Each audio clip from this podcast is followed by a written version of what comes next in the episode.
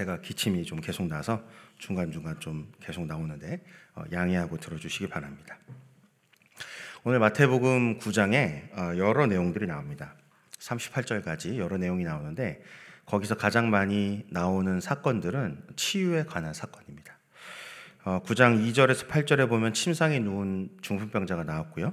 9장 18절에서 26절에는 한 관리의 죽은 딸이 나왔고 그 다음에 그 중간에 삽입된 22, 20절에서 22절에는 12년 동안 혈루증을 앓았던 여인이 나옵니다.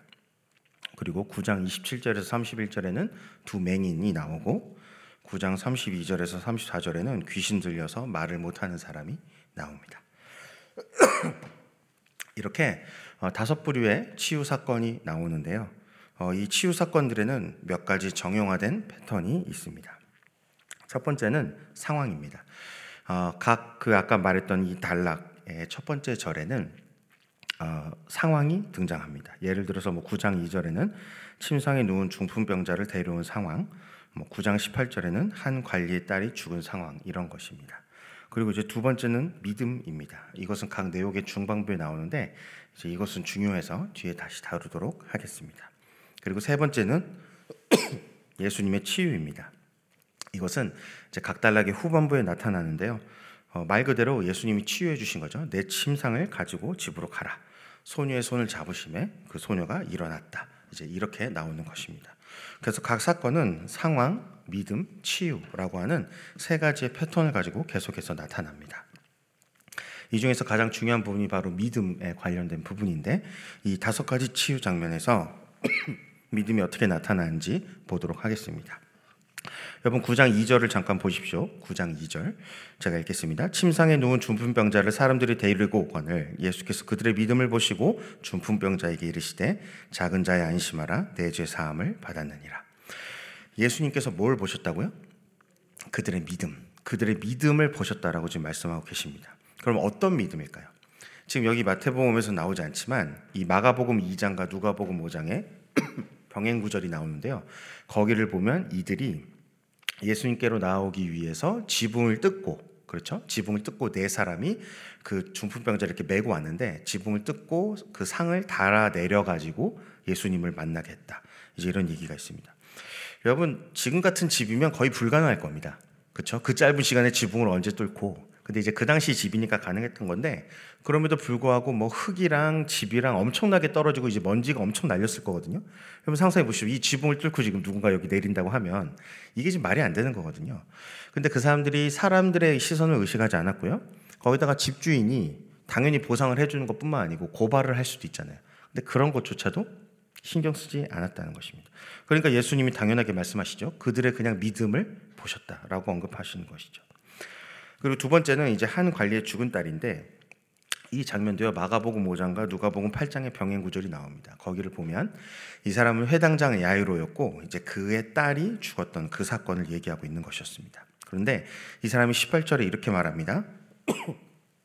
예수께서 이 말씀하실 때 한 관리가 와서 저라며 이르되 내 딸이 방금 죽었사오나 오셔서 그 몸에 손을 얹어 주소서 그러면 살아나겠나이다. 지금 뭐라고 말하고 있습니까? 방금 죽었다고 말하죠.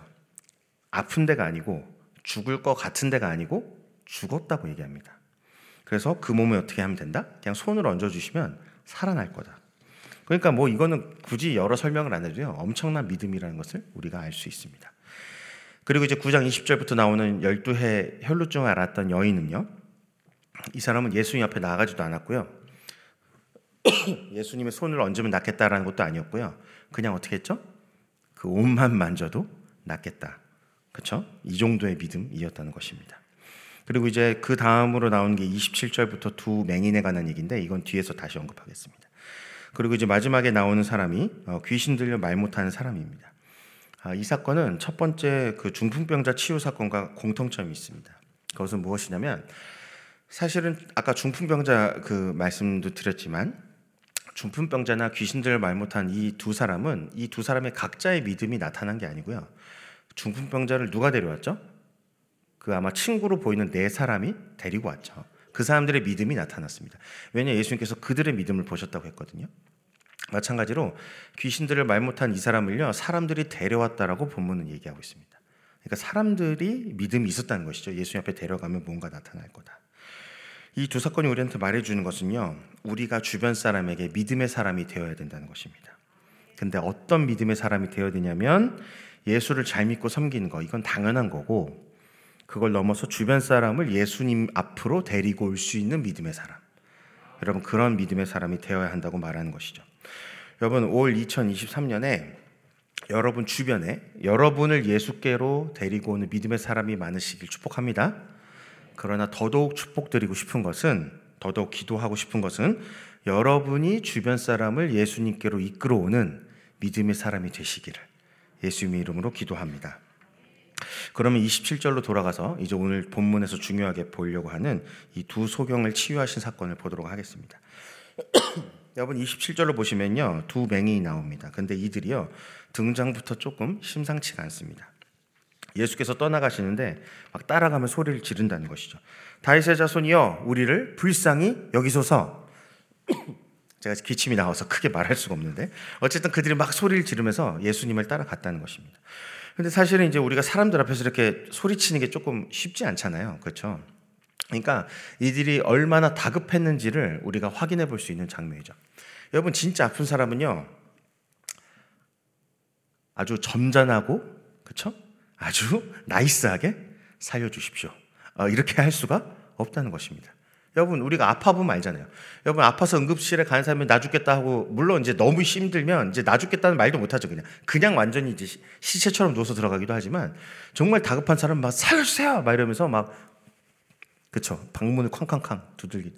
그러니까 급하고 다급한 사람은요 벌써 자세가 다를 수밖에 없는 거죠. 이들이 그런 자세를 가졌다는 겁니다. 근데 예수님이 정작 별 반응이 없으시고요. 28절에 보면은 예수님이 집 안으로 이제 그냥 들어가시거든요. 그랬더니 이제 예수님을 따라서 들어갑니다. 그랬더니 예수님이 이제 여기까지 따라 들어오니까 그제서야 물어보시죠. 내가 능히 이 일을 할 줄을 믿느냐? 그러니까 이들이 뭐라고 대답합니까? 예, 주님. 그렇습니다. 라고 얘기합니다. 그러니까 예수님이 단순합니다. 뭐 별 얘기 안 하세요. 그냥 눈에 손을 대시고 어떻게 합니까? 너희 믿음대로 여러분 이게 얼마나 놀라운 말씀인지 여러분 오늘 잘 기억하셔야 됩니다. 여러분 이 두 소경 치유 사건을 비롯해서요 이 다섯 가지 치유의 사건에는 아주 공통적으로 말하는 것이 있는데 그것이 무엇이냐면 예수님은 치유하실 때 본인의 능력만 사용한 것이 아니고 무엇을 사용하셨다? 그들의 믿음을 같이 사용하셨다는 것입니다. 여러분 이, 이 점이 굉장히 중요합니다. 예수님은요 그냥 고쳐질 수 있습니다. 그렇죠? 그분은 전지전능하시잖아요. 그렇지 않습니까? 모든 것을 하실 수 있고요. 모든 것을 아십니다. 굳이 상황을 아뢰지 않아도요. 다 알고 계세요. 여러분 심지어 구하지 않아도요. 능히 하실 수 있는 분이 예수님이시죠. 그런데 예수님은 질문을 하십니다. 그렇죠? 이 일을 할 수 있는 걸 너가 믿냐? 이렇게 물어보시는 거죠. 여러분 이것은 아주 의도적으로 확인하는 것이에요. 왜 도대체 예수님이 이것을 확인하실까? 왜? 확인 안 하셔도 되잖아요. 그 정도 소리 지르고 따라왔으면 그냥 예수님이 해줄 수 있잖아요. 근데 왜 믿음을 확인하시는 것이죠? 여러분 유대인 격언에 어, 이런 것이 있습니다. 물고기 한 마리를 잡아주면 하루를 살 수 있지만 물고기 잡는 방법을 가르쳐 주면 일생 동안 먹고 살 수 있다. 이제 아마 이게 비슷한 버전으로 들어보셨을 거예요. 근데 의미를 이해하는 데는 무리가 없습니다. 어떤 버전이든. 여러분 물고기를 잡아주면요 그때뿐이죠. 그렇죠? 배고프면 또 물고기를 달라고 할 거고요. 나중에 그래서 계속해서 물고기를 주면 어떻게 됩니까? 이제 그걸 당연하게 여깁니다. 그렇죠. 이제 그걸 당연하게 여기고 자기가 이제 물고기를 잡으려는 노력을 아예 안 하게 되죠, 사람. 그게 이제 사람의 연약함이고 악함이잖아요. 여러분, 어려운 사람을 도울 때, 예를 들어 지금 여기 있는 아픈 사람들 다 어려운 사람들, 어렵고 힘든 사람들이잖아요. 그렇죠? 이 어려운 사람을 그 사람들이 그렇게 도와만 주면 어, 악해질 거다, 연약해질 거다. 이제 그런 얘기를 하는 게 아니라 도와줘야 됩니다. 그런데 도와주는 것 자체가 목적과 목표가 되면 안 되고요. 그들이 스스로 자립할 수 있도록 도와줘야 된다는 겁니다. 거기까지 가야 된다는 거예요. 물고기를 잡아만 주면 안 되고 잡는 방법을 가르쳐야 된다는 겁니다. 지금 예수님이 그거를 하려고 하시는 겁니다. 여러분 고쳐주면 돼요. 그냥 물고기 주면 됩니다. 근데 그러면요 그렇게 끝납니다.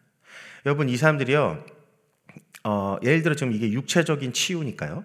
아마 이 두 소경이 고침을 받고 다시 소경이 되지는 않았을 겁니다. 아마 아마도 그런데 여러분 이것이 만약에 육체적인 치유가 아니고 정신적인 치유라거나 영적인 치유라고 생각하면요. 여러분 마태복음 12장에 그 얘기가 나오잖아요.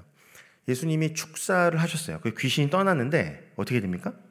그 사람 형편 그 사람이 그냥 그렇게 살다가 어떻게 됩니까?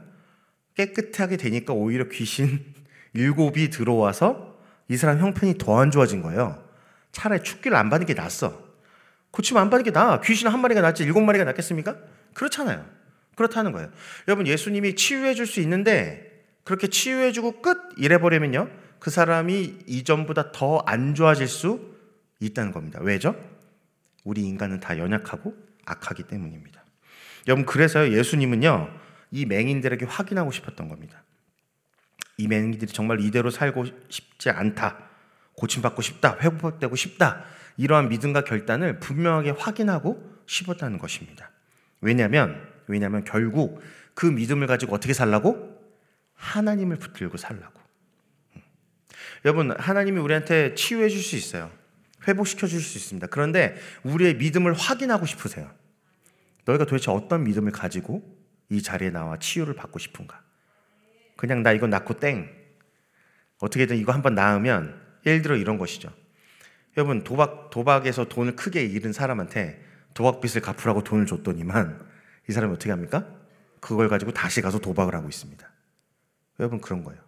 여러분 우리의 건강을 치유해 줄 수 있는데 몸을 건강하게 해줬더니만 그 몸, 건강한 몸을 가지고 더 열심히 죄를 짓는다? 여러분 하나님이 그, 만약에 그렇게 될 거라는 걸 보신다면 그렇죠.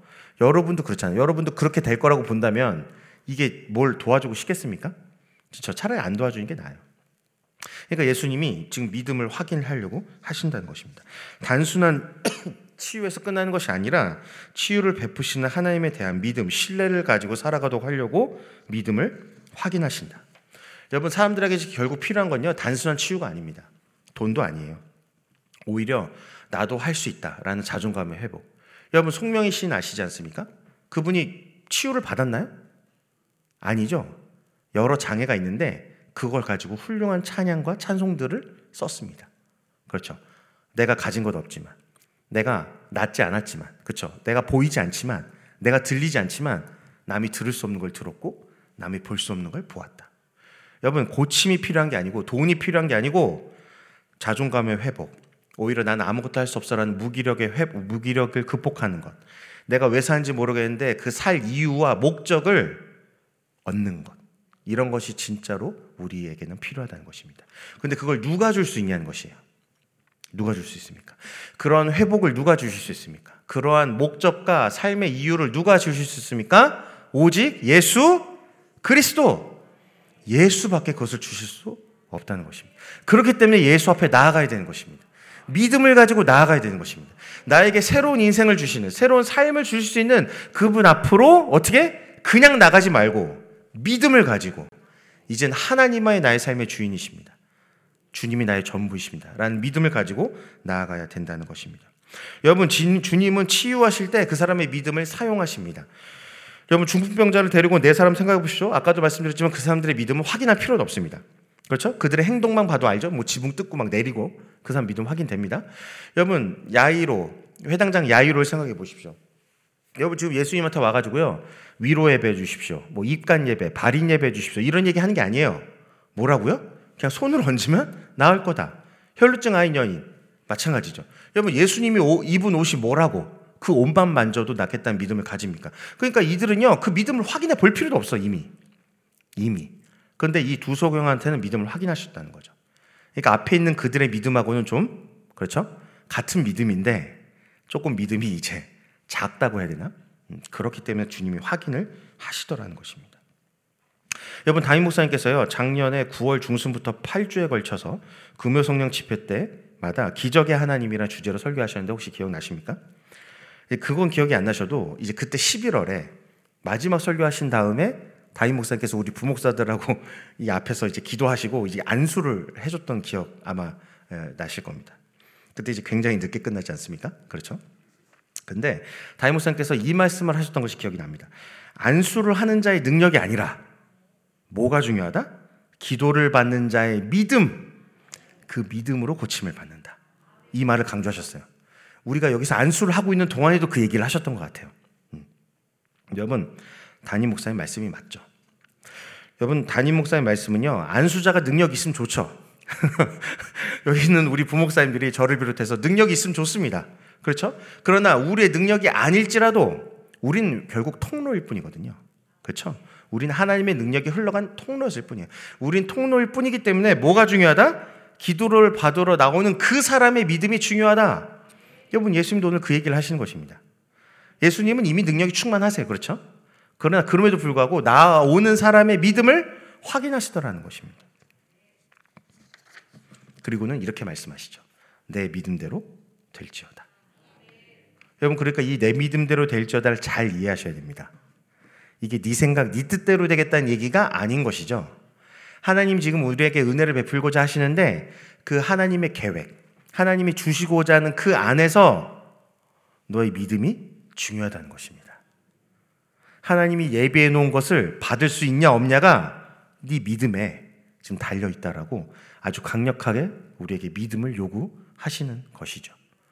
그러니까 여러분 잘 이해하셔야 됩니다. 내 생각대로 된다가 아니고 내 뜻대로 된다 이 말이 아닙니다. 이 구절은 사실 문맥상에서는 하나님이 주신 것을 받을 만한 믿음이 있느냐. 너가 그 믿음이 있다면 그 믿음대로 받게 될 것이다. 라고 예수님 선언하시는 것입니다. 여러분 여기서 한 가지 더 꼭 기억하셔야 되는 건요. 예수님이 우리의 믿음이 없으면 그럼 고치시지 못한다? 그것은 아닙니다. 예수님이 우리의 믿음을 사용하시지만요. 그것이 없으면 못한다는 얘기는 절대 아닙니다. 이걸 잘 구별하셔야 됩니다. 그렇죠? 예수님이 아주 의도적으로 확인을 하신 거라고 말씀드렸죠, 분명히. 그렇죠?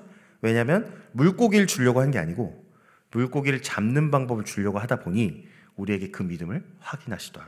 이 얘기입니다. 그런데요, 사실은요, 이러한 치유가 가능했던 이유, 이러한 치유가 가능했던 진짜 이유는요, 어, 다른 곳에 있었습니다. 여러분 오늘 본문 9장 12절, 13절을 우리 한번 다 같이 읽어 볼까요? 본문 9장 12절 13절 다 같이 읽겠습니다. 시작. 예수께서 들으시고 이르시되 건강한 자에게는 의사가 쓸데없고 병든 자에게라야 쓸데 있느니라. 너희는 가서 내가 긍휼을 원하고 제사를 원하지 아니하노라 하신 뜻이 무엇인지 배우라. 나는 의인을 부르러 온 것이 아니요 죄인을 부르러 왔노라 하시니라. 여러분 예수님이 지금 건강한 자가 아닌 병든 자에게 의사가 필요 있다라고 말씀하시죠. 그러면서 나는 의인이 아니라 누굴 부르러 왔다? 죄인을 부르러 왔다. 그리고 난 무엇을 원한다? 긍휼을 원하고 제사를 원하지 아니하노라. 이 구절 가지고도 우리가 여러 가지를 다뤄야 되지만 어, 한 가지만 언급하고 싶습니다. 그것은 무엇이냐면요. 바로 예수님이 무엇을 원하신다? 긍휼을 원하신다. 예수님이 긍휼을 원하신다. 여러분 오늘 본문 36절도 한번 다 같이 읽어보겠습니다. 본문 36절 읽겠습니다. 시작.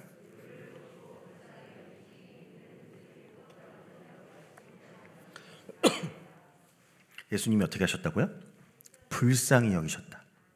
그들을 극률이 여기셨다는 겁니다. 근데 누구를 불쌍히 여기셨습니까? 무리죠.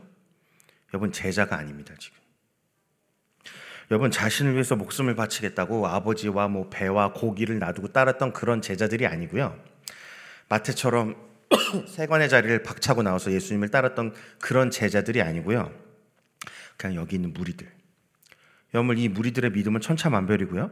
심지어 이들은 예수님께 받아 먹을 거 받아 먹고 그냥 자기 마음대로 살 사람들이 수없이도 많고요. 나중에 예수님 십자가에 못 박으라고 외칠 그 관중들도 여기에 있죠. 그 무리들입니다. 근데 예수님이 그들 어떻게 여기셨다? 불쌍히 여기셨다는 것입니다. 여러분 저는 처음에 다섯 가지 부류, 아, 다섯 부류의 치유 사건을 언급하면서 우리 주변에 나를 예수께로 이끌 믿음의 사람, 그렇죠? 있어야 되고 우리도 그러한 믿음의 사람이 돼야 되고, 그렇죠? 그렇게 말씀을 드렸습니다. 그런데 사실은요, 예수님이 우리를 극률히 여기실 때만 그것이 의미가 있는 것입니다. 우린 이것을 너무나 당연하게 생각하는데, 그렇죠? 왜냐하면 우리가 하나님의 은혜를 선물이다라고 자주 설명을 하다 보니 우리가 어느새 그것이 너무 익숙해졌습니다. 너무 당연하고. 그런데 그렇지 않습니다. 여러분 주님이 우리한테 은혜를 베푸실 때마다 그 은혜가 새롭기를 여러분 예수님의 이름으로 기도합니다. 그것이 당연하면 안 되고요. 막연해서도 아니고요. 그것이 새로워야 됩니다. 정말 처음 받는 것 같은 그 처음 받는 그 은혜처럼 놀랍고 충만한 그 은혜가 넘쳐야 됩니다. 왜냐하면 예수님이 우리를 불쌍히 여기시는 것 여기에 우리의 소망이 있기 때문입니다. 여러분 오늘 본문에 아까도 말씀드린 대로 대단한 믿음의 사람들이 등장합니다. 뭐 중풍병자 데려온 친구들, 야이로, 회당장 야이로, 혈루증 앓은 여인. 근데 솔직히 솔직히 여러분 우리한테 그런 믿음이 있습니까? 여러분 예수님이 치유하실 때 지금 우리의 믿음을 사용한다고 지금까지 설명했습니다.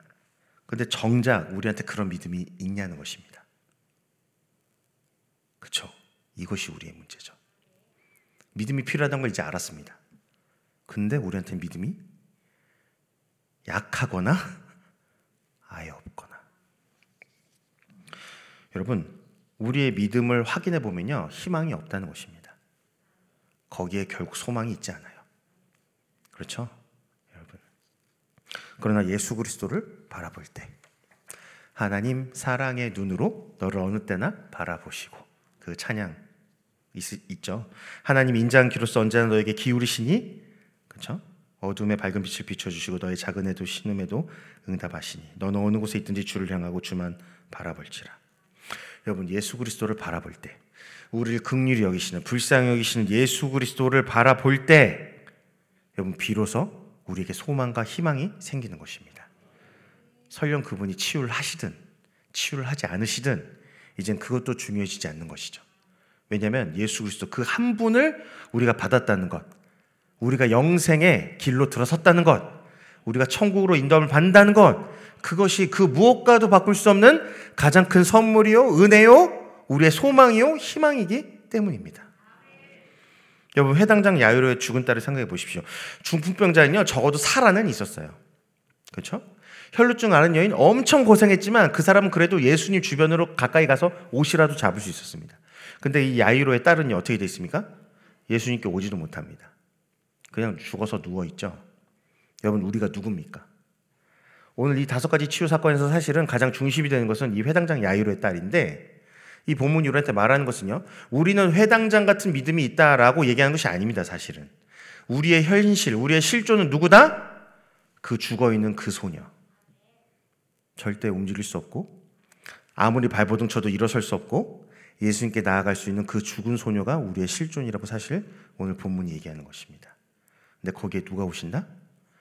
예수님이 오십니다. 그 죽음의 자리에, 그 사망의 자리에 이미 소녀처럼 죽어가는 게 아닙니다. 죽은 겁니다. 이미 죽었는데 그 자리에 예수님이 찾아오신다는 것입니다. 왜죠? 우리를 불쌍히 여기시기 때문에. 우리를 극률히 여기시기 때문에. 그래서 마태복음 1장에서부터 마태는 저자 마태는 예수님의 이름을 임마누엘이라고 소개합니다. 하나님이 우리와 함께 계신다. 하나님이 우리와 함께 계신다. 예수님이 우리와 함께 계신다. 아멘. 이 임마누엘의 이름은요. 언제까지 계속됩니까? 우리가 주님 나라로 다시 가는 그날까지. 그렇죠. 오히려 그 지금도 함께 하는데 거기 가면 이젠 얼굴과 얼굴을 마주해 볼 것입니다. 아멘. 아멘. 임마누엘이 완성되는 것이죠. 이미 이 땅에서 시작되었고요. 여러분 예수님은 우리가 목자 없는 양과 같이 고생하며 기진하는 것을 보고 불쌍히 여기셨습니다. 그래서 그분이 우리의 목자가 되어 주기로 하셨습니다. 할렐루야. 얼마나 놀랍습니까? 여러분 우리가 인생을 살면서 얼마나 수많은 사꾼 목자를 만났습니까? 제가 말하는 건 목사만을 얘기하는 게 아닙니다. 우리 인생을 살면서 주변에 얼마나 나에게 이용해 먹고 뽑아 먹고 나를 어떻게든 이렇게 해보려고 자기 이득을 위해서 우리를 쥐고 흔들려는 그런 사건들을 얼마나 많이 만났습니까? 그런데 예수님이 그런 인생을 살고 있는 우리를 불쌍히 여기시고 우리에게 어떻게 하신다? 선한 목자가 되어 주시겠다라고 말씀하시는 것입니다. 예수님은 사실 우리 없어도 괜찮잖아요. 근데 우리를 불쌍히 여기시고 우리를 극률히 여기시고 어떤 번역은 민망히 여기사 우리를 그대로 내버려 두지 않겠다. 그래서 우리를 죽어 있는 누워 있는 우리를 위해서 이곳에 직접 우리가 죽어 있는 그 자리로 오겠다라고 하시는 것입니다. 그래서 마른 뼈들처럼 죽어 있는 우리들에게 어떻게 합니까? 너희가 살 수 있겠느냐? 에스겔한테 물어보시죠. 에스겔한테 이 마른 뼈가 살아날 수 있겠느냐? 여러분의 대답은 무엇입니까? 그렇습니다, 주님. 주님이 하시면 어떻게 됩니까? 마른 뼈도 살아 나겠습니다. 이것이 우리의 믿음이 되어야 될 줄로 믿습니다. 오늘 이 새벽에 주님 앞에 나아갈 때 주님이 우리한테 믿음을 확인하신다면 여러분 기꺼이 그 믿음에 응답하십시오. 믿음에 반응하십시오. 왜냐하면 하나님이 우리를 극률히 여기시기 때문입니다. 그 극률이 있다면 여러분 우리가 어떠한 것으로도 믿음으로 반응할 수 있다는 것입니다. 그래서 오늘 이 새벽에 하나님께서 우리에게 이런 응답을 주시는 새벽이 되었으면 좋겠습니다. 너희 믿음대로 될지어다. 너희 믿음대로 될지어다. 아멘. 우리 이 시간 다 같이 기도하겠습니다. 이 새벽에 주님 앞에 믿음으로 나아갑시다. 주님 우리를 불쌍히 여겨 주시옵소서. 주님 우리를 치유하여 주시옵소서. 우리 환부의 손을 얹으시고 회복시키시고 새롭게 하여 주시옵소서. 벌써 새해 둘째 주입니다.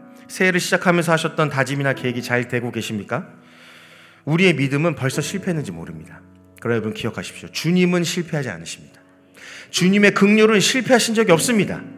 주님의 우리를 불쌍히 여기신 그 마음은요, 한 번도 변함이 없으십니다. 우리가 죽은 소녀처럼 누워 있을지라도 아무것도 할 수 없을지라도 그분은 우리를 찾아오시는 선한 목자가 되어 주십니다.